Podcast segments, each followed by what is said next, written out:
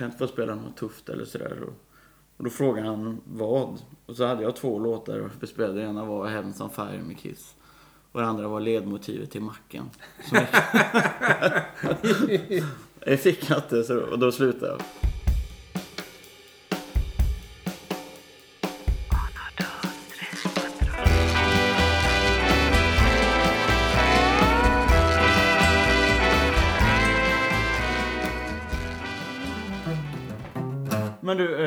Conny, spelade han också? Eller för han har gjort det här eller? Ja, han har gjort det. Han, han spelade också. Och sen gjorde vi ju det där. Så vi har ju filmat två stycken låtar. Så när han gjorde en sån här pledge-kampanj, vet du. Ja just det, jag har inte hajat vad det där är för någonting. Du lägger upp och säger hej, jag ska göra en skiva. Och så kan folk köpa den innan. Så att du får in pengar så att du kan trycka den. Åh fan. Så gjorde han. Och det gick bra. Så då använde han den här videon och, och den här podden och vi gjorde en sån liten teaser också. Ja. Att så här, så här låter det, kolla här. För du vet ju själv, det finns ju ingen TV längre i Sverige där du kan komma och säga hej, jag, min nya låt, jag är ett nytt band. Det finns ju inte. Nej. Det är jävligt alltså. Alltså överlag. Jag menar man sätter på radion eller alltså. Jag vet inte sist jag hörde. eh, Man hör ju aldrig liksom en låt med där man hör gitarr till exempel längre. Inte för att det är ett måste men det är så konstigt. Det är så. Det är som McDonalds-reklam på, på, på, Sve- från Sveriges Radio. Det är så jävla konstigt. Mm.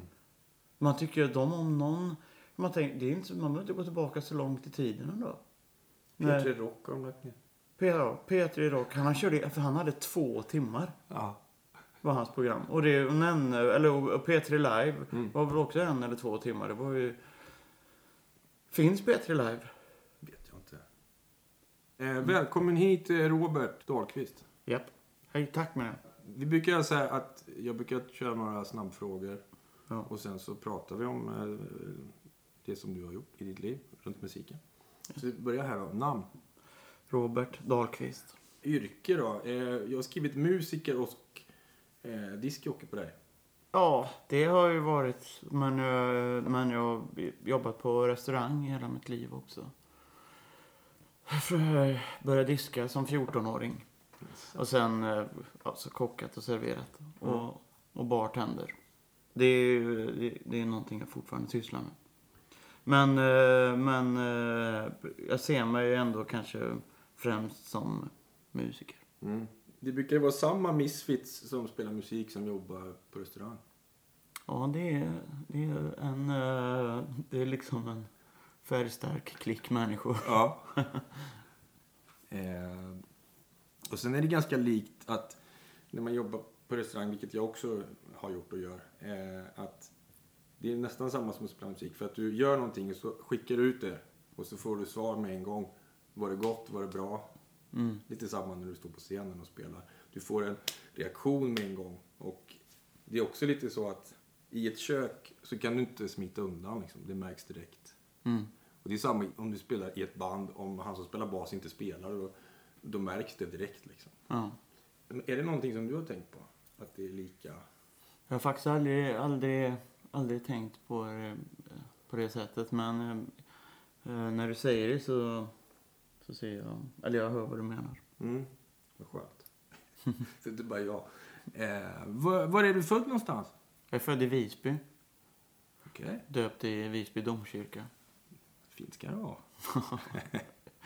Men eh, ja, där föddes jag 1976. Men vi flyttade till fastlandet 81 tror jag på. Eller det var inte fastlandet i och för sig, för vi flyttade till Ellös i Orust. Vi flyttade från en ö till en annan. Men sen till Uddevalla då, där jag är uppvuxen. Vad är ditt första musikminne? Jag har liksom ingen, eh, faktiskt ingen minne av så barnmusik eller... Men jag minns tidigt. Brorsan hade en kassett med Kinks. Och jag minns inte vad, vad låten hette på, på kassetten. Men jag minns att det var Kinks i alla fall. Som, eh, som jag lyssnade mycket på. Men sen något tidigt. Det är så att jag fick eh, brorsans eh, Kiss-skivor. Jag kanske var 6-7 år. Och det var första Kiss och Rock'n'Roll Over. Och då var det just, just Rock'n'Roll Over med I Want You. När jag lyssnade på den så var det alltså som, ja, men som omslaget ser ut. Mm. Det var bara blixtar och bara wow. Kan något låta så här häftigt? Och så ser de ut så. Som seriefigurer. Mm. Det, det, alltså det, ja, det är ett, Kiss var- ett jättetidigt jätte tidigt minne för mig. Och det är förmodligen inkörsporten. Som där, det är så svårt att, att, att, att förstå varför man eller varför man blev varför man blev gitarrist. Eller, eller, men jag tror att det var tror att det, det är nog därför. Är det Ace då som du ville vara? Eller vill du vara Paul? Det blev ju en blandning. Nej, men jag, eh, jag eh, vill nog vara sminkad som Paul. Jag har något minne av att vi, att, eh, vi målade mig som Paul Stanley. Fast, eh, för jag hade inget svart, det blev en brun stjärna. Ja. Men... eh, fast, ja, nej men Ace har väl alltid tyckt varit häftig. Jag tyck, tyckte väl eh, alla var häftiga, men tyckte nog Ace var tuffast när jag var liten. För när man lyssnar på den här I want you nu så är det, det är ingen tuff rocklåt direkt. Den är så här poppig. Ja, det, den, är ju, den är poppig och fin introt, men Ja. sen, sen eh, när den går igång tycker jag Ja. alltid att den är tuff. Och gitarrsolot är ju stentuff. Ja, ja. Men, eh, men, det, men det är ju en poppig och fin melodi sådär. Men jag kommer ihåg, för det var också en sån här som jag hade att ha kvar den skivan. Mm. Det var den enda jag inte sålde. Eh, när jag sålde mina skivor för att köpa folköl. Och så lyssnade jag på den för några år sedan. Det var så här, fan det var inte så hårt ändå. Men eh, då tyckte man det var stenhårt liksom. Ja, det var ju tuffast man hade hört då fall. I want you! Vad var den första skivan som du köpte för egna pengar? Det var nog också Kiss. Eh, Senare då, eh, 1984, när um, Animalize, Mm. Animalize med, med eh, eh, tack vare låten Heads on Fire då. Och det är ju verkligen inte speciellt tufft när man hör det då, eller hör det nu, men, Nej. men det tyckte jag då också. 84, då var jag, var jag åtta år. Mm. Men eh, den köpte jag på skivaffären vid Åhléns Uddevalla som även hade en avdelning med, med LP-skivor. Var du där och hängde mycket då? Eller? Nej, det kan jag inte säga. Utan eh, det, när jag började hänga i skivaffär, det var en, eh, en skivaffär i Uddevalla som heter Rainbow Records. Eh, som, där jag hängde jättemycket. Så jag åkte ner efter skolan och satt där i hans soffa. Han, hade, han sålde begagnade skivor också, Björn. Eh, så då, det blev att man stod där. Han var nog fruktansvärt trött på, på mig. Men där satt jag mycket och bläddrade. Eller stod och bläddrade och satt i soffan och lyssnade och sådär. Lärde mig, eller man hittade mycket musik. Det var, kul, och, det var kul också med, med att han begagnade LP-skivor i, i, i Uddevalla. Det var ju, köpte, så fort man hade lite pengar över så köpte jag något där. Vad köpte du förutom Kiss? Black Sabbath gillar jag väldigt mycket. Sen fick jag första och andra Van Halen fick också av brorsan. Zeppelin. Och sen kom väl... Stones kom in senare. Samma med Johnny Winter. Som jag... Från 16-17 års ålder. Och Jimi Hendrix och sådär. Men, men eh, kan kanske tyckas märkligt men jag, Johnny Winter var alltid en större idol än vad, än vad Jimi Hendrix har varit. Mm. Jag älskar ju Jimi Hendrix, framförallt Band of Gypsies, det sista han gjorde. Men, eh, men det var något med Johnny Winter. Det var, alltså det var, jag, det var på fritidsgården i Uddevalla också då. Så var det, så fick jag en, en kassett av en fritidsledare där. Joa Puro. Som även har lärt mig spela jättemycket gitarr.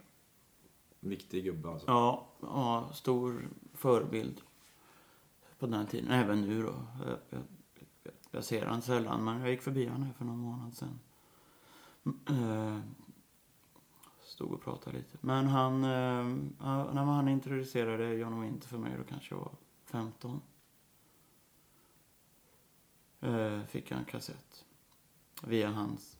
Ja, han jobbade på en annan fritidsgård. Mm. Men han var tillsammans med, med en, en annan fritidsledare som jobbade på, på den fritidsgården där jag gick, som heter Kerstin Karlsson. Och det var hon som fixade kassetten via Joa Puro. Ja, det, så var det i alla fall. Men, eh, men på fritidsgården var också sån, eh, det var så bra fritidsledare där jag gick som, var, som såg mitt intresse tidigt. Som, Du spelade?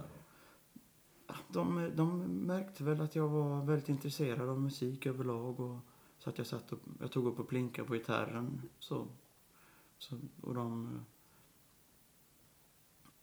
uppmuntrade mig. Var, de såg mitt intresse sådär. På den fritidsgården jag var, det var det, det var mest sportkillar. Eh, så jag stack väl ut lite tror jag. Och de, men de var väldigt vänliga och omhändertagande så. Jag vet inte eh, hur fritidsgårdarna funkar idag i, i, i samhället. Men för mig då så var det otroligt viktigt. Det var Mm. som ett andra hem. Fotbollskillarna de lyssnade ju på Gyllene Tider. Ja. Alltså, inget ont kanske. Eller jag skiter i Gyllene Tider egentligen. Men, Mm. men just att de här fotbollstuffingarna och som var lite så här, hade mobbingstil. Ja. De gör att jag inte gillar Gyllene Tider. Okej. Fast jag kanske hade gjort det annars. Ja. men men medan så, så, men så, så var det sådana snälla som Kerstin och Joa som, Ja. som gör att man gillar Johnny Winter och massa annat Ja. bra musik.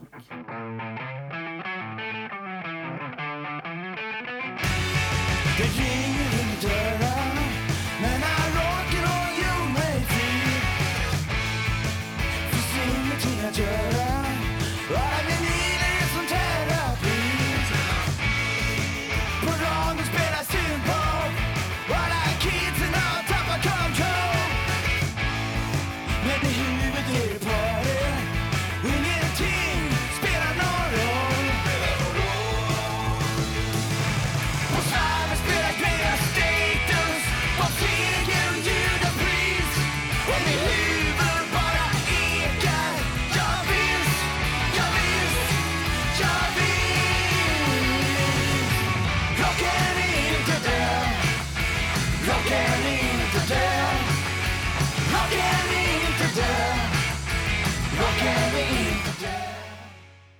Gick du någon musikskola sen för att- lära dig spela så bra som du nu kan här?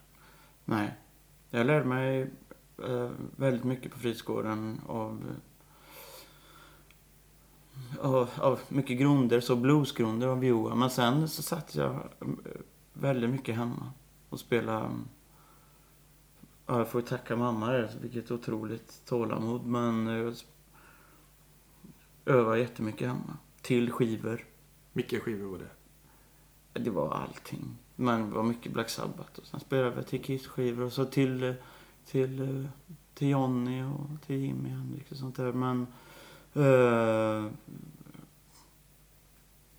ja, nej, jag, jag kan inga noter eller, eller sånt där. Jag, Du spelar på örat liksom? Ja, jag, vi, jag började en, då kanske jag var 8-9 år och spelade gitarr på kommunala musikskolan. Men det var nog bara, jag gick kanske fyra gånger eller någonting. För jag blev så besviken för att man inte fick spela tuff musik utan Mm. fick spela kalinka. Ja. Det ville ju inte jag. Nej. Du spelar War Pigs. Ja, nej men, ja, nej, men det var så. Jag, för jag frågade if, ifall kan inte få spela något tufft eller sådär. Och, och då frågade han vad. Och så hade jag två låtar och spelade. Den ena var Heavens on Fire med Kiss. Och den andra var ledmotivet till Macken. Jag, jag fick inte så och då slutade jag. Ja, det, det. Sen tog jag upp eh, gitarrintresset på fritidsgården igen. Men när, när startade du ditt första band eller liksom? Så, för det var, så, det var ju också tack vare att just den här, där jag var eh, i Uddevalla så var det inte så många att spela med. Så jag spelade väldigt mycket hemma själv. Så band var väl kanske inte egentligen förrän i gymnasiet. Jag kan räkna på två händer de spelningarna jag gjorde i, i Uddevalla. Men Och sen, men det var till Stockholm som när det kom igång riktigt så var det med ett band som hette Silver Machine. Och då flyttade du till Stockholm. Ja, då var jag väl 20 när jag började med Silver Machine. Kanske 21, 20. Jag hade ju spelat hela tiden Ja. så och, och Ja. repat mycket Ja. på fritidsgården så här, men li- inte live speciellt mycket. Inte alls. Så eh, det var väl här det drog igång. Vad var det för band? Silver Machine? Jag har ingen koll på det. Ja, det är en... Ove, jag vet inte. Han bor i Thailand nu tror jag. Men kan han väl kanske 53, 55 eller något. Jag vet inte. 55 kanske han är till och med. Tony, första basisten från Nomads. Och så Mårten och en tjej som heter Googie. Och det var någon slags garagerock. Jag kom in där. Och var ganska mycket yngre än de andra. Men började spela runt här i, Ja. I Stockholm. Vart spelade man då på den tiden? Vi spelade, jag kommer inte ihåg. Eller vi, Var det klubben och sådana ställen? på någon ställe i Gamla stan vet jag. Och, eh, när man den lilla scenen på Nalen. Mm, just det. Ja, jag vet att vi spelade på, vi spelade på, på Kvarnen också på någon årsjubileum. Och Just det. det var lite, vad heter Pelle från Cool Jank, han, han hade en massa klubbar. Eh, som vi, där vi spelade en del. Och sen så, så var det lite småband runt omkring här i Stockholm och sen blev det Perlagopters. Hur hamnade du med Hellacopters då? Alltså rent, jag kommer inte ihåg exakt hur det var. Men jag visste att de, att de behövde en gitarrist och så. Men då hade de precis eh, fått, eh, skulle de testa Mattias Hellberg. Och så träffade jag Robban ute någonstans. För jag vet att han har varit och tittat på mig när jag, när jag spelade med Silver Machine. Och så var han framme och pratade efter och vi kom överens musikaliskt sådär när vi pratade. Så gick jag fram till honom en gång och sa att att de måste ringa ifall, ifall, eh, ifall det inte funkar Mattias. Och så var jag väl, försökte jag väl vara så här tuff och säga att jag var mycket bättre Mm. än både Mattias och Nicke och Dregen och sådär. Att jag... Det finns ju inget... Eller ja, jag sa så, det kanske var lite fånigt men, men jag, jag, jag var ung och... Eller jag var 23 liksom, 22, 21, 22. Ja, och hade tuffade väl till mig med ett par groggar i kroppen och så gick jag och sa det. Ja, men det funkar ju. Ja. ja, men så ringde Nicke någon gång där i slutet på 98 tror jag. Så började vi repa i början på 99. Ja. Och då jobbade jag på Peppars. Så det var egentligen bara, du vet, kasta ifrån sig servishandduken och rätt ut och turnera. Sen ett år senare så hade jag varit jorden runt. Fan vad coolt. Ja, Det var faktiskt, eh, var, får förunnat. Det, jag kan inte liksom eh, riktigt... Det hände så mycket jag minns inte allting. Men det var Första gigget då, vad var det? Oslo. Jättelitet ställe. Så, och det var första spelningen. Funkade det bra direkt på första gigget? För jag minns inte. Jag, faktiskt, jag, eh, jag minns att jag var jättenervös. Ja, det är klart. Jag tror inte att Grande Rock hade släppts än, utan den skulle väl släppas. Men det var en massa låtar från den och så. Det, det hände så mycket där så att, så att jag, det, det är lite snurrigt i huvudet. Mm. För jag kan inte riktigt eh, placera alla bitarna. Men vi var där för att spela in en, rockvideo.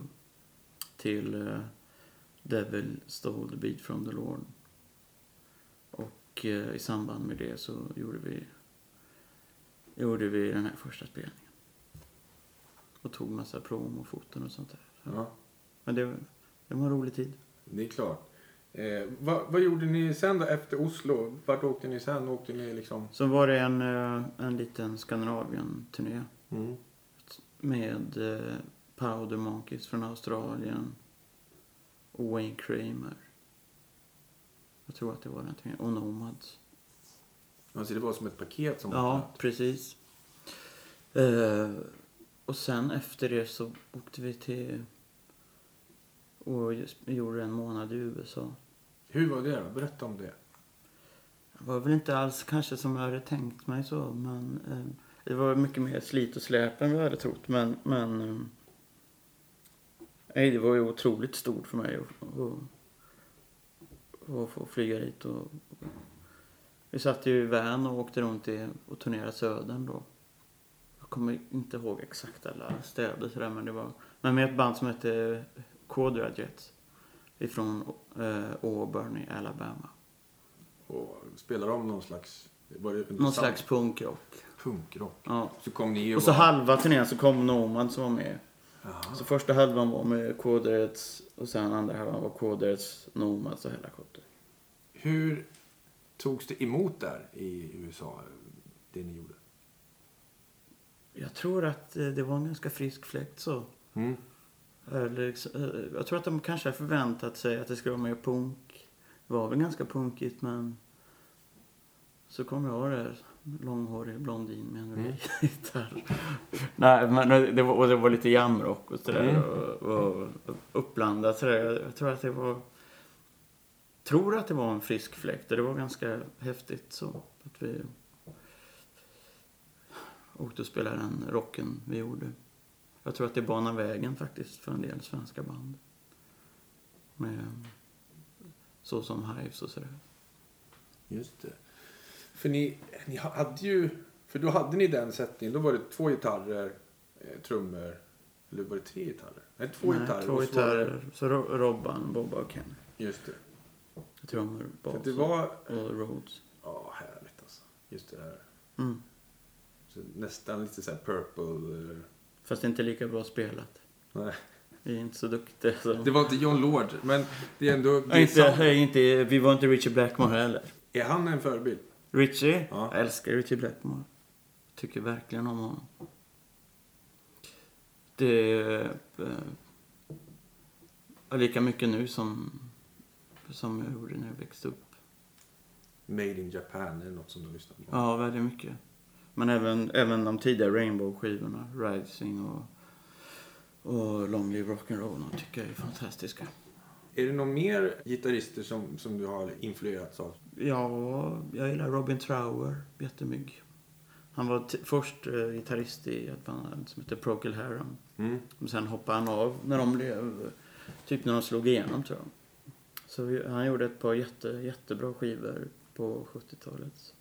Han inte, han spelade ganska, han spelade bluesigt och inte sådär jättesnabbt. Men, eh, nej men han, eh, men tufft. Mm. Jag jag kan liksom inte riktigt beskriva det, men, Mm. eh, men eh, en gitarrist som jag har lyssnat jättemycket på. Och, eh, sen, så, sen så gillar jag ju Ron Ashton också, bara för han har sån egen, egen rå, konstig stil. Och ja, jag gillar Van Halen också. Det är så många, du vet, jag, jag, jag, jag gillar så många olika gitarrister. Jag tycker inte...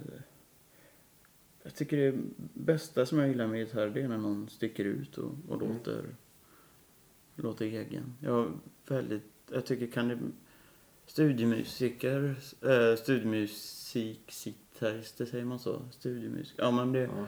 som eh, går in och gör ett jobb bara, det tycker jag blir väldigt tråkigt. Ja. Det blir väldigt... Hellre att det är att någon låter egen och det spelar ingen roll ifall det är falskt eller så, kan jag tycka. Conny Blom, han eh, var ju väldigt influerad, eller är influerad utav Django Reinhardt. Är det någon som du lyssnar på? Jag har lyssnat på Django. Eh, men men det är inget sån här super, superfan. Men jag tycker att det är mer otroligt hur man kan lira sådär. Mm. Är- Det är fantastiskt. Jag har väl någon sån samlingsplatta. Yngwie Malmsteen, är det din stil? Nej. Nej. Nej, det är det inte. Jag kan lyssna på det och tycka att det är liksom... Jag vet inte, se att någon hackar jättesnabb lök. Eller lök Mm. jätte... Ja men du vet, Ja. eller är Ja. bra på att hacka grönsaker Ja. jättesnabbt eller sådär. Eller åker snabbt skridskor eller... Bra liknelse. Nej men, nej, men det, det, det, det berör inte men jag blir väldigt imponerad sådär. Wow, Mm. kan man göra så? Mm. Men det är inte som när kanske B.B. King spelar en ton och man gråter liksom. Ja, eller, eller Albert eller Fredrik. Ja, men det finns många. Eh, Gary Moore då? Är det något som du... Nej, jag gillar inte honom. Förlåt. Men Nej, men du, man får tycka vad man vill. det, det, det, jag vet inte vad det är men det, det, det är någonting som, som inte... Det berör mig inte. Nej.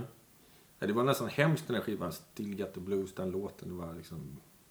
Det är liksom så långt ifrån blues man kommer från mig. Det funkar ju rent... Eh, Kommersiellt. kommersiellt funkar det ju jävligt bra. Eh, den Men, hade väl eh, alla i hela Sverige ett tag där, den skivan. Ja.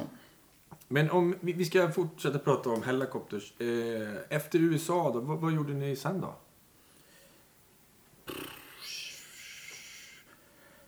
Det, det, var någon, det var någon Europasväng. Det var Japan och Australien. Hur funkar det i Australien? Jag vill minnas att det gick väldigt bra. Mm, Vi, vi var på, då var vi på någon turné som hette Big Day Out. just det. Eh, tillsammans med Foo Fighters, eh, Primal Scream, Red Hot Chili Peppers. Och Powder Monkeys var med en sväng där också.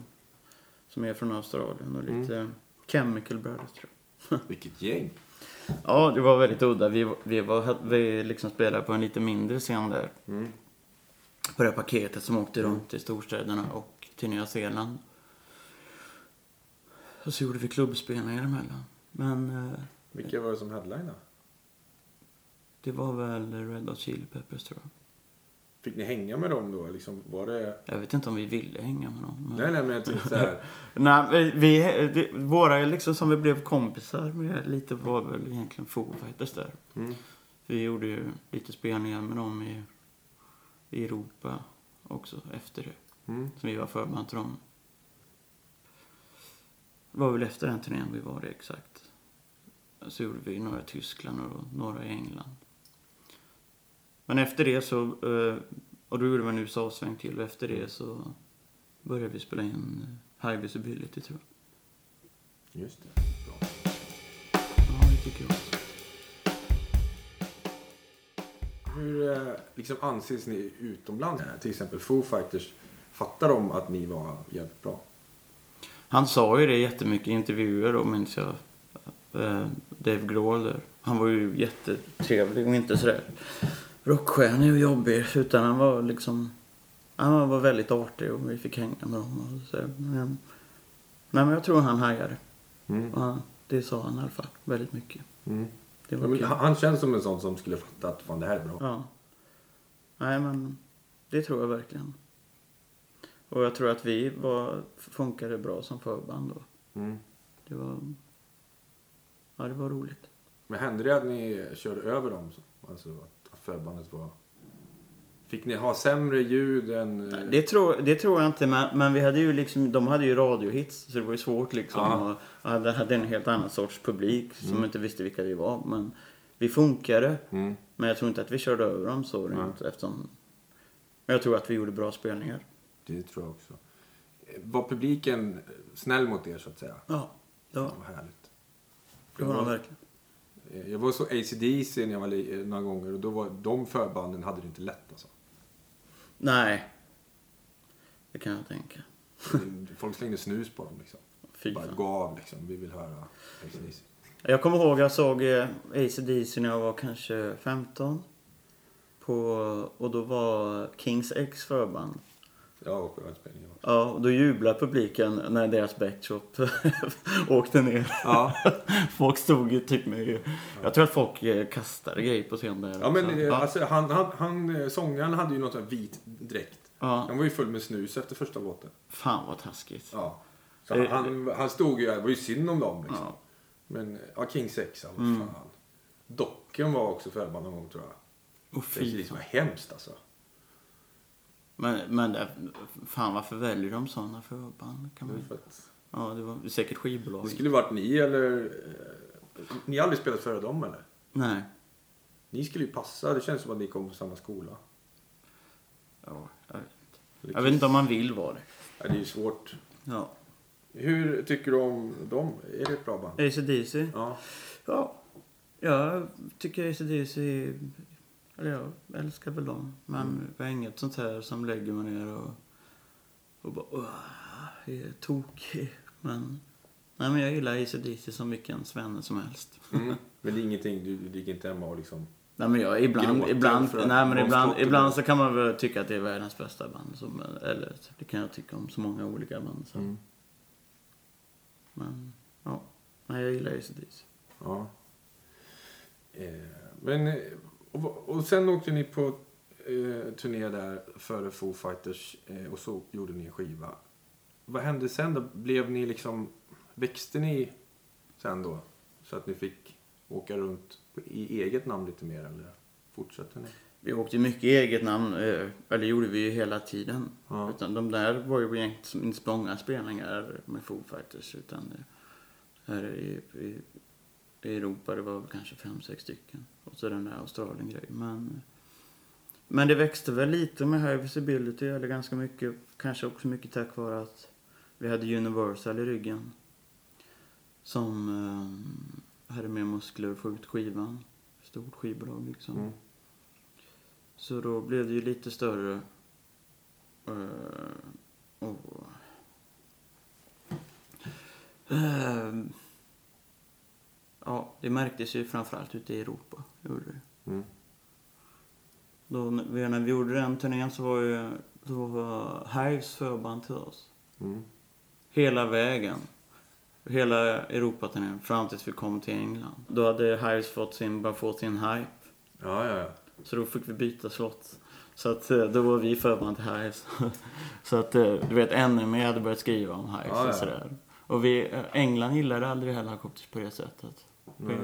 spelade väl på 500-600 ställen. Men, men Hives blev ju jättestora. Så då fick, fick vi vara förband till dem. Tre spelningar där. Hur kändes det då? Det var ju bara kul. Man var ju bara glad för deras skull. Ja, vad kul. Det var ju, vi kom ju jättebra överens. Ja. Det var 2001 tror jag.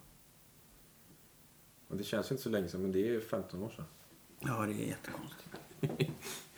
Men, eh, och, men vad var ert liksom bästa länder att åka till där ni hade bäst publik? Så? Det var väl Skandinavien och, och Tyskland. Tyskland. Mm. Du åkt mycket Tysklands buss och så. Svensk buss i, Tys Svensk buss i Tyskland. Ja, Ja. ja. det har jag gjort. Hur Men- många varv gjorde ni det i Det Tyskland? vet jag inte. Men vi turnerade mycket i Europa överlag. Mm. Men ni var i USA rätt mycket och Australien, Nya Zeeland, Japan. I Japan två gånger har jag varit med. Jag Mm. vet att de var där en gång innan. USA vet jag inte, men kanske en sex turnéer eller någonting. Ja, ehm, Australien två, tre, tre turnéer kanske jag gjorde där. Ja, det tror jag. Euro- Europa vet jag inte. Mm. Och Nya Zeeland lite där. Mm, två gånger det. Ja, det, är, det är ju fint att åka runt. Ja, men det har inte varit någon sightseeing direkt. Nej. Alltså hann ni eh, göra någonting utanför de här turnéerna? Hade ni någon liksom day off? Ja, det är klart man har lediga dagar, men... Men... um, man kanske var mest trött då. Ja. Det hände väl att man gjorde lite grejer ibland. Så. Ja. Jag minns att jag och Robban och Kenny tog eh, pendeltåget från San Diego ner till eh, Tijuana i Mexiko. en, en, en förmiddag. Så Ja. åkte vi tillbaka och spelade. Det var speciellt. Ja. Åkte ner och tog en Corona och en taco. typ. Vad bra har det gjort. Men ni spelade aldrig i Centralamerika och sådär? Vi spelade i Brasilien, en jättekonstig turné. Eh, Med, eh, vi var förband till Sepultura och Deep Purple. Hur var det att spela för Purple? Det var ju, det var ju kul. Det var ju så stor, eller det var ju, det var ju arenor liksom. De gillade oss i Brasilien jättemycket. Så det Mm. var ju skitkul var det. Och vi, man fick hänga lite med, med Purple sådär. Var det riktiga Purple då eller var det... Det var, det är han den här eh, gitarristen som jag aldrig kommer på ihåg vad han heter. Med den fula gitarren. Ja, blå... Ja. Eh, men annars var, var det väl... Var det... Ja, John Lord var inte med. Nej, utan det var det gänget. Ja. Mm. Men det var, det var Ian Pace och Ian Gillan och Roger Glover. Mm. Så det var ju jävligt häftigt ändå. ja, självklart. Jag, var uppe, och- jag blev uppbjuden att spela Småkande åter en kväll. Nej. I Sao Paulo inför liksom 25 000. Det var jävligt mäktigt. Vilken jävla pojkdröm alltså. Ja, det var det faktiskt. Satte du det riffet då? Ja, det är klart jag gjorde. Hade du övat innan då? Eller fick du bara så här, kom nu, nu kör vi? Ja, de frågade väl innan giget. Jag gick igenom den. Gick igenom. Steve Morse heter han. Steve Morse. Ja, men jag, jag och han eh, satt och gick igenom den. Mm. Bara en, eller han, inte, vi gick inte ens igenom den. Han bara, ja men så här är versen. Ja just det, ja okej. Och ja, vi, så presenterade vi er. Så, så var det jag och gitarristen från Sepultura och så Steve Morse och så var det gitarrduell. Tweety, tweety. Tweet, tweet, tweet. Det måste finnas på någon eh, video någonstans. Nej, jag, jag vet inte. Jag har inte sett någonting. Men jag, jag, jag gick ju liksom ner på knä och sådär och försökte Mm. härma Richard Blackmore. Mm. De, resten av Purple, de tittade bara. Så jag, vad fan gör han? Du vill inte high-five på den eller? Jo, jag fick en kram av Roger Glover sen. Ja, det- nej, men det var häftigt. Det var jävligt. Det var, det var konstigt, men det var stort. Det, hade man, inte- det trodde man inte när man var 14 och satt hemma och övade till Made in Japan. Nej. Det, det känns som att alla som spelar gitarr har ju varit på den där Ja, Smoke on the Water. även de som inte spelar gitarr. Ja, precis. Den där E-sträng Ja. Är det där. 035. Mm. Vad gjorde ni sen då? Efter... Ja, fast det här, det här var senare i och för sig. Mm. Det, var, det, var sen, det var på Mm. Grace of God-turnén där. Det var nog 2003, 2004 någonstans. Så har ni spelat in Grace of God. Mm. Eh, hur inblandad var du i att skriva låtarna med de här? I dem? Inte speciellt. Alltså jag eh, satt... Eh, det, var, det, det var ju Nicke som skrev låtar, så, Mm. så var det.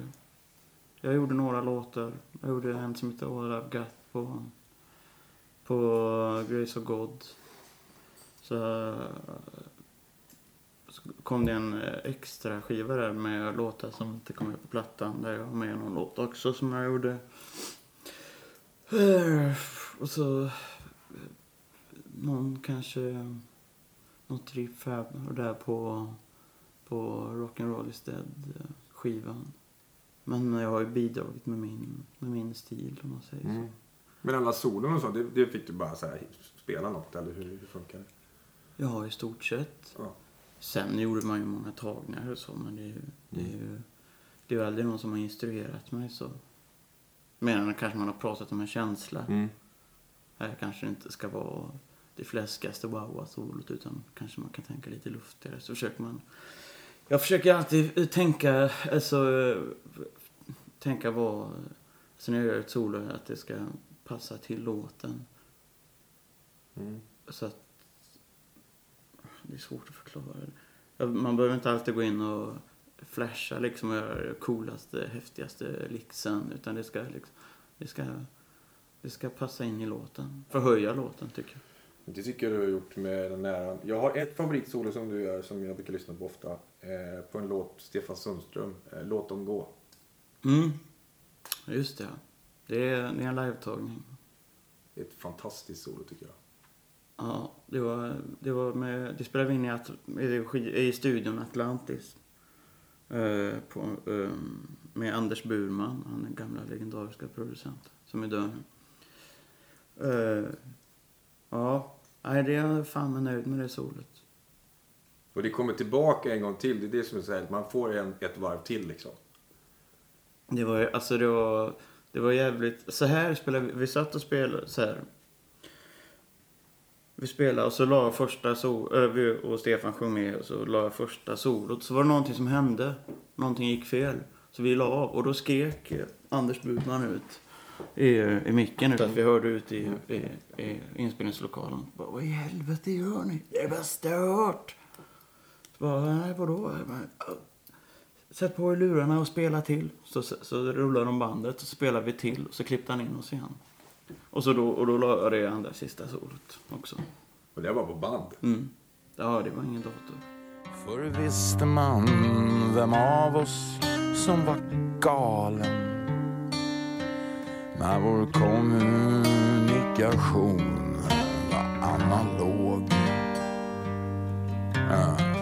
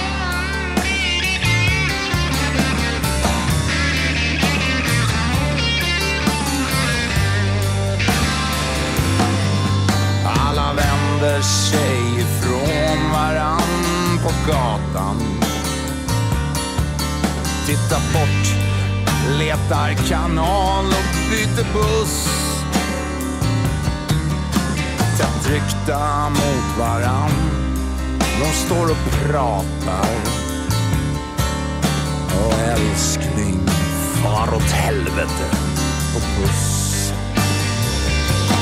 Alla människor går ifrån varann och gråter. De ringer fel, säger förlåt och lägger på. Låt mig gå, låt barnen åka fram och åter. Låt dem gå, låt dem aldrig stilla stå. Låt dem gå, låt dem gå, låt dem gå.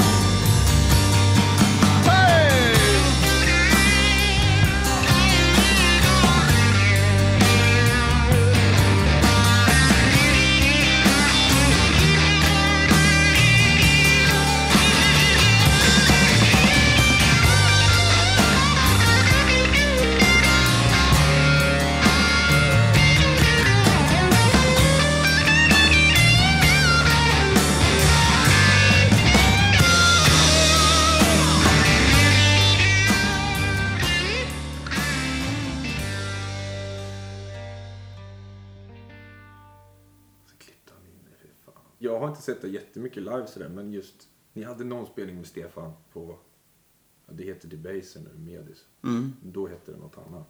Mondo, eller? Mondo, ja men hette det va? Mm. Och när ni går upp och kör låten, och det var så jävla fett så det var. Ja, jag, jag älskar att spela med, med Stefan Sundström. Vi har haft jävligt kul ihop. Ja, Nu vet jag inte riktigt vad han är. Jag hade lite mailkontakt häromdagen. ja.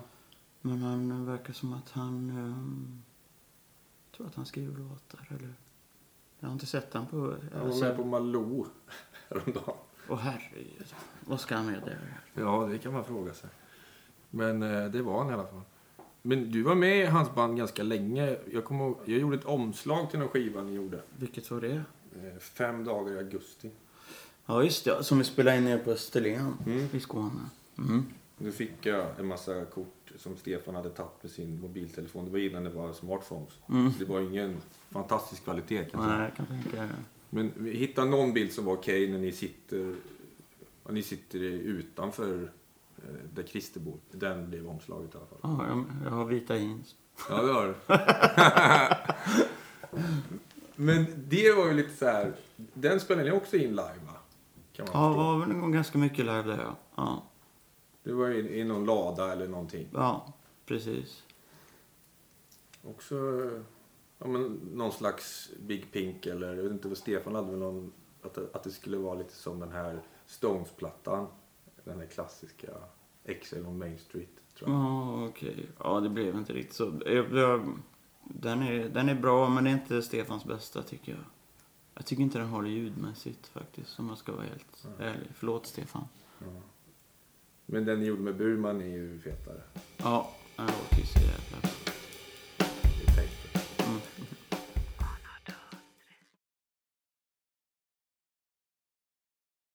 Hur länge körde ni på med Hellacopters? För det var ju rätt många år där.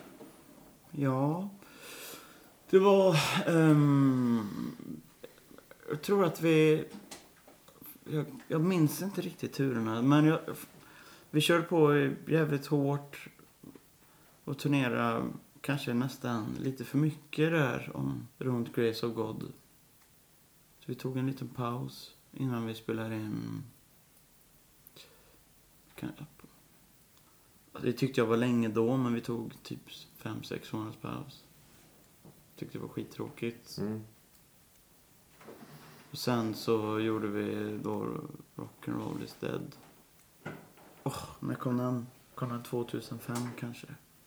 Den skivan tycker jag jättemycket om också. Men den, blev- det small inte lika stort det som det gjorde på, på alltså rent kommersiellt som, som Grace of God och, och, och High Visibility gjorde.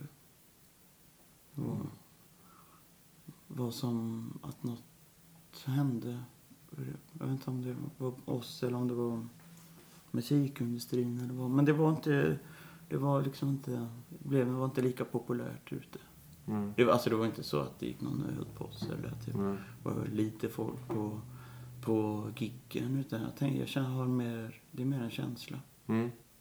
Jag tror att vi var ganska bra där rent eh, spelmässigt faktiskt. Det small inte lika hårt som innan. För det måste ju vara- bli ett sjukt tajt band. Hur många spelningar gjorde du? eh, Ni? Jag har ingen aning. Men det, var, det är ju nog, jag vet inte, 500-600 kanske jag gjorde. Jag vet inte. Jag bara, Så alla band som gör 100 spelningar så är det ju en otrolig skillnad efter 100 spelningar. Mm. Den första. Men ni måste ju varit att man inte behöver prata så mycket musik i slutet. Utan nu är mer en blick eller nu står han så. Då ja, det. jo, nej, visst var det så. Man, man, man, känner, man lär ju känna varandra musikaliskt. Mm. Hade alla ungefär samma musiksmak i Hellacopters? Nej. Nej, det, eh, det kan jag inte säga. Men man ganska likt sådär. Jag har ju aldrig varit inne på så dödsmetall och sånt där som... Nej. Och viss punk och så som eh, Nicke och Robban och Kenny har. Men där jag tror att jag och Nicke klickade väldigt mycket. Det var precis när jag började i bandet. Och när vi skulle åka iväg på den här USA-turnén. Så eh, kom jag hem till honom med kanske 30 vinylskivor. Och så satt vi med hans vinylsamling och min vinylsamling. Och så gjorde vi blandkassetter som vi skulle ha i turnévännen. Och då tog vi varannan låt och så drack vi grogg. Och där tror jag att vi klickade jävligt mycket med allt från liksom Humble Pie till Robin Trower eller... Och MC5 lyssnades det ju mycket på. Och Bob Seger och eh, Ja, massa olika musik. Och- där lärde jag mig eh, mycket också med... Kanske ja, med Nomads och sånt där som inte jag hade lyssnat på speciellt mycket innan. Och, eller Fluid och sådana där band. Medan jag kanske bidrog med... Bob Seger var du eller? Nej, det var nog, eh, det var nog Nicke. Men, men jag vet att Robin Trower och... Åh, jag kommer inte ihåg allt. Det var nu... Det, det, men... Du har inte kvar det bandet? Nej, jag vet inte ifall Nick har jag... Det kan hända... Eh, eh, jag vet alltså, vad, vad vi döpte det till. 100% eh, Boogie Power. Ja, vad härligt. Det, var, ja, det var en del Humble Pie där också. Mm. Och Johnny Winter såklart. Det är klart. Ja, Stones och ja, en del Stones också. Har du eh, också varit inne på The Band och Dylan och sånt där också? Eller är det för jag älskar Dylan. Ja. Jag äl- älskar 70-tals-Dylan. Slutet på 70-talet. Eller mitten och slutet. Jag tycker Street Legal är, är nog en av världens bästa skivor, tycker jag. Men ja, och The Band var, hade jag en period. När jag lyssnar på det nu tycker jag inte att det är lika bra som jag Nej. gjorde. Det var i runt 2003, 2004, 2005. Då var jag väldigt The Bandig av mig. Mm. Men när jag lyssnar på det nu så tycker jag, ja, det är väl, det är väl bra, men så Mm. jävla bra är det inte. Samma när jag tittar på eh, Last Walls försökte jag nu. Ja. Jag tyckte man, fan vad grymt det är. Men nu tycker jag, oh, det är det är bra. Men Mm. man, man ser ju att det också är, det är mest en orgie i fylla och kokain ser det ut som. De är jävligt påtända när de spelar. ja. Men jag vet inte. Det är ju väldigt, men det, men det, det är bra. Det är någon slags musikerporr. Det är ju The Last Walls. Ja, Alla sitter ju hemma och gråter och kollar på den. Det ja jag blir, det är nästan tröttsamt. Ja, jag vet. Men eh, jag, man kan inte hjälpa sig själv Nej. ibland. Eh, det får man ta. Ja. Men eh, Stones har du alltid gillat eller? Ja, det har... Det har han nog gjort. Mm. Men, men inte lika tidigt som, som, som Kiss. Men eh, det är väl också inom brorsan, det är väl Stones. Men jag, där tycker jag, jag tycker att det är bäst med Mick Taylor. Det tycker jag också. Ja. Det, Det tycker nog de också. Kanske, inte, ja. kanske inte Ronny Wood, men de nej, andra. hade- nej, men det är bra med Ron Wood också, men inte lika bra. Nej. Det tycker inte jag. nej. Och jag tycker... Eh, tidigare, ja. Jag lyssnade faktiskt idag på Beggars Bank. Att jag Mm. tycker, ja men den... Den är bra, men så jävla bra är den inte. Tycker inte jag. Nej, men Alltså den, är- jag tycker inte den är, den är liksom inte lika bra som Sticky Fingers och Goat's Head Soup. Som jag tycker är skit. Den tycker jag är kanon. sen har de, alltså, nu har inte jag lyssnat aktivt på deras senaste skivor direkt. Men, Jag ser ingen an- anledning till varför jag ska göra det. men vad var höjdpunkten med Hellacopters då? Liksom? När gjorde ni ert, era bästa turné? När var det som roligast och bäst? Jag tror att uh, under Grace of God var vi liksom... Uh, det, det, jag tror att vi kanske pikade där. Jag, kanske, jag vet inte om vi gjorde det spelmässigt men där, där kände man sig som Stålmannen. Mm. Eller jag gjorde det. det, det, det var... Det var eh, en mäktig tid. Kan jag, mm. Sen var vi ju väldigt bra på sista turnén. Ty, tycker jag. Men då, då var det något här, ett, liksom ett moln som låg över. Men det var Hej då-turnén där. Ja, precis. Det var inte... Jag tyckte inte att det kändes så roligt att åka runt på den. Mm. Det var, det var liksom inget segertåg sådär. Vi var jättebra spelmässigt och... Men det låg något så här... låg något eh, mörkblått och, och grått över det. Mm. Uddevalla-väder. Ja, kanske. Sen så startade du ett, ett eget projekt som heter Thunder Express. Mm. Dundertåget blev det sen. Men... Ja, ja, jag gjorde två skivor på Ja. engelska först där. 2000... kom fyra och 2006. Men ja, de, jag tycker att de är okej, men jag var aldrig bekväm med att sjunga på, på engelska. Sjunga lead liksom. Ja. Inte för att jag är någon större sångare sådär, men, men eh, det blev mer... När, när jag började sjunga på svenska så blev det mer ärligt på något sätt. Stefan hjälpte till med mycket bra texter här. Och ja, det kändes mer jag att göra det på svenska. Men det blev progg direkt. Liksom. Ja, ja progg eller rock på svenska. Jag vet inte. Men det, det kändes... Eh, det, var, det var liksom inte... Det var inte jobbigt att sjunga. Jag, jag tycker liksom... Jag tycker om svenska språket. Mm. Jag fick så här nationalteatern-feeling. Jag vet inte om du blir arg eller stolt, men det var, så kände jag. vet inte varför det blir så, för att det var rockrock på svenska Ja. så blir det det. Ja, det kanske blir i natur... Ja, jag, jag vet inte. Jag, musikaliskt kan jag inte säga... Kan jag liksom inte riktigt eh, se eller höra det. Men det var lite samma budskap liksom. Sötebrödsdagarna över och liksom. Ja. Det var inte så här heja Moderaterna-skiva liksom. Nej, det var inte så mycket Wille Crawford över Nej. Men... Eh, ehm, ja, det, det är väl klart. Att det, det är lite så. Lite gnäll sådär. Ja, kanske den känslan. För det, det är ju väl så här. Om man är. Jag tycker det är jävligt viktigt med titel på låtarna. Mm. När jag sitter på Spotify eller så, här, så kan jag liksom klicka på låtar för att de har en bra titel. Ja, jag fattar vad du menar. Ja, att man måste liksom vara... Du har ju sån här...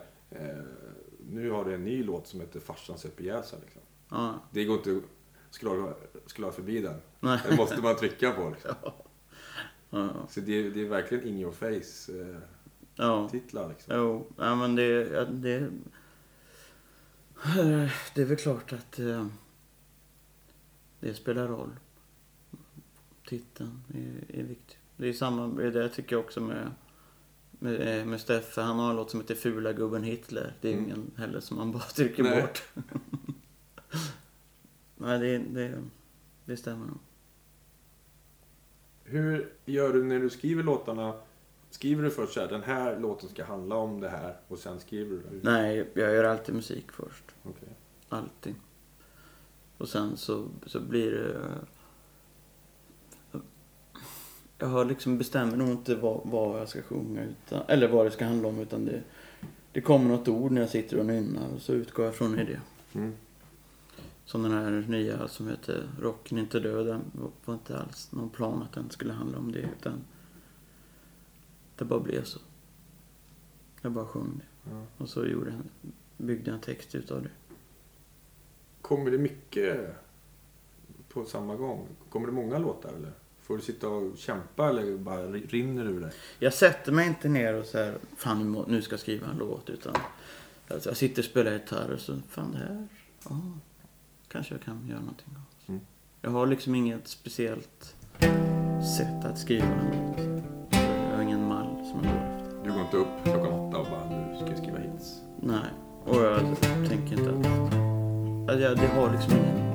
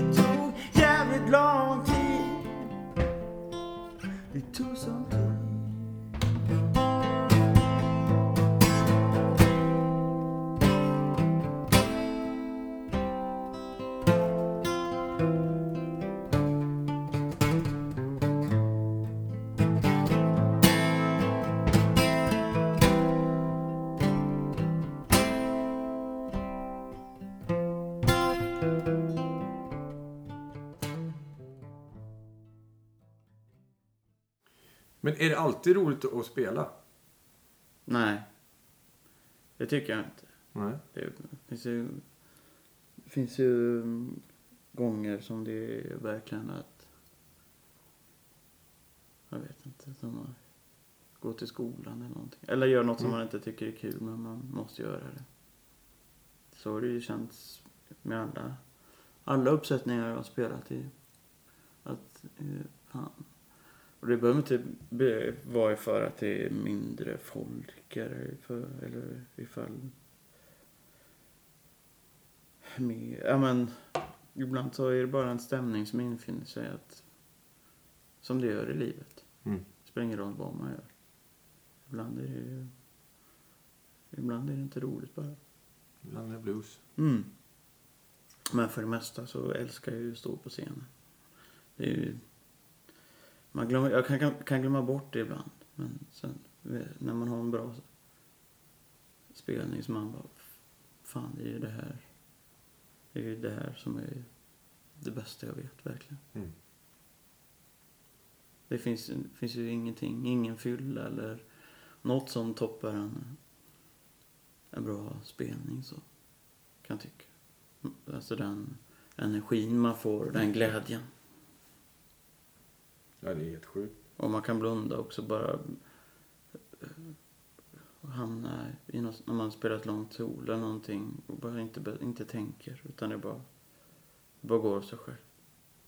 Jag får nästan gåshud jag tänker på det. Ja. Men jag har ju sett dig live och det, det, det är mäktigt. Du är mäktig liksom. För att du, ja, men, man ser och känner att nej, men nu, nu är, mår du bra eller du gör det här och du kommer. Och det är liksom, och Men ja, det, det jag, jag har, jag, eh, bestämmer ju nästan aldrig hur jag ska göra ett solo. Jag har hur det ska börja, så har jag någonstans i mitten, så har jag slutet. Sen blir det oftast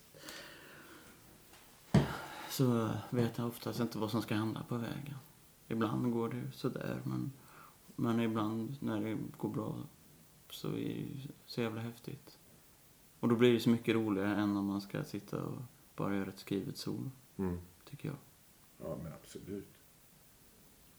Vad är den bästa konserten du har sett live som där du har varit i publiken?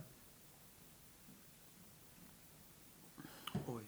Men det, det finns konserter som man kommer ihåg som sticker ut. Jag kanske inte skulle tycka att det var lika bra nu, men första gången jag såg eh, Stones, då var jag 14 år, på Eriksberg. Och det var, då hade jag aldrig varit med om något liknande. Så, vad hette den turnén? Hette den Steel Wheels? Eller Urban Jungle? Hette den så? Den var Steel Wheels och så blev den Urban Jungle när den kom till Europa tror jag. Ja. Jag var också på den. Mm. Och det var, det var så konstigt, det var, det var så, det var så himla, det var så himla häftigt. Jag kommer ihåg att det gungade mycket men um, sådär, vi stod ganska Ja. långt fram sådär. Jag var så liten och, eh, Ja. och jag, jag var liksom... Men Jag var ju liksom inte så stor som 14-åring. Jag var Nej. himla tanig, så jag var, lite rädd när jag stod där framme. Men eh, man har ju sett så jävla mycket bra, bra klubbgig genom åren. Mm. Som, men jag minns att jag någon gång med de här bandet som vi turnerade med i, i tidig, en tidig USA-turné som hette Quadra Jets. De, de var rätt dåliga på att spela. Men, men det var så alltid... Man gick alltid därifrån med, med ett sånt här jättestort leende och bara... Man var liksom glad. Fan vad grymt det var. Du har två nya låtar på gång som släpps Precis. snart. När släpps de då? 16 april. Det är om en månad. Precis. Och eh, kan du berätta om de två låtarna? Ja, eh, jag fick en förfrågan av eh, Martin, heter han, som har ett pyttelitet skivbolag i, som eh, ligger i Karlstad, som heter Lightning Records. Eh, jag träffade han i slutet på sommaren. Så frågade han om inte jag skulle göra en singel med honom. Och så, jag vet inte, så kändes det som det rann ut i sanden bara, men så, så eh, hördes vi av på på mejl och sådär så tänkte vi att vi väl slag i saken och så gick jag in i studio i Nacksving i Göteborg. Ehm, så spelade vi in dem i mellandagarna. Vad var det för band? Är killar från Uddevalla. Två bröder på bas och trummor som heter Pontus och Alexander Blom. Så är det Edvard Sensier på elgitarr. En kille som heter Kristoffer med lite grann. Eh, Så min, mitt ex Kristina Karlsson körar. Och min dotter körar. Nej. Vad sött. Eh, Men eh, ja, jag tror att jag fick med alla där va. Låtarna gjorde jag väl i... Den här Rocken inte dö gjorde jag nog i somras. Men inte, inte liksom med texten klar och sådär utan den kom efterhand. Farsan sig upp ihjäl sig, det var bara en text som jag var tvungen att skriva känns det som. För det handlar om din pappa Ja, precis. och han söp ihjäl sig. Japp. Fan vad tråkigt. Mm, det var lite svettigt. Var det nyss eller? Det kan ha varit ett och ett halvt år Ja. sedan eller någonting. Två. Ja. Det det är ingen tjafs-titel på den.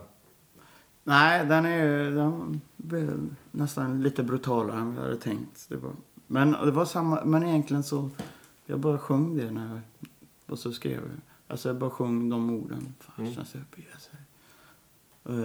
Eh, sen så, först blev, visste jag inte för jag skulle våga ifall släktingar och sånt skulle ta illa upp. Jag tänkte det är ju ändå, det är min farsa det handlar om. Så Mm. jag, jag skriver för vad fan jag vill. Mm. Och det gjorde jag. det. Det gjorde du rätt i. Det var nästan lite terapi.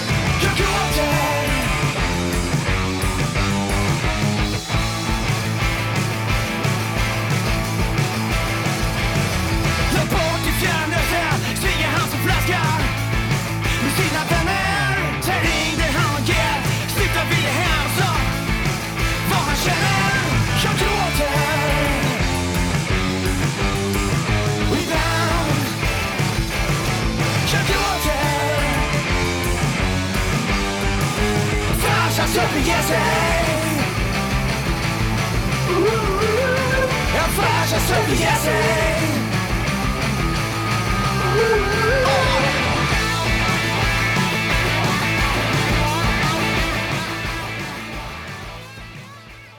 Hur ser din framtid ut rent så här, eh, musikaliskt? Liksom? Vad, vad skulle du vilja göra efter det här? De här, den här singeln och det? Jag skulle hemskt gärna... Eller ja, jag, tycker, jag är så himla nöjd med den här inspelningen. Jag tycker att den blev så... tycker att eh, ljudet blev så bra där Nacksving studio som vi spelade in i Göteborg. Jag skulle hemskt gärna vilja spela in en fullängdare där men för tillfället har jag inget skivkontrakt sådär. Hoppas jag kanske man kan få med de här låtarna. Mm. Det verkar som att eh, det finns ett sug efter dem och folk gillar ju verkligen när man spelar upp det. Så. Mm. Men då skulle jag ju... Man skulle ju helst vilja få ut en skiva till hösten så man kan turnera lite. Det är väl det som är, är viljan och, och tanken. Sen får vi se hur det, Mm. hur det går. Mm. Det är, inte- Ja, det är inte säkert att någon vill släppa det. det vet man aldrig. Men då kan man släppa själv. Ja, det kan man. Det är många som gör som det går bättre. Eh, än att man ska vänta på något skivbolag som ska hända saker. Mm. Har du några sista ord här till oss? Att alla ska vara snälla mot varandra. Bra. Då tackar jag dig så himla mycket Robert. Ja, tack. För att du har- Tack för att jag fick komma.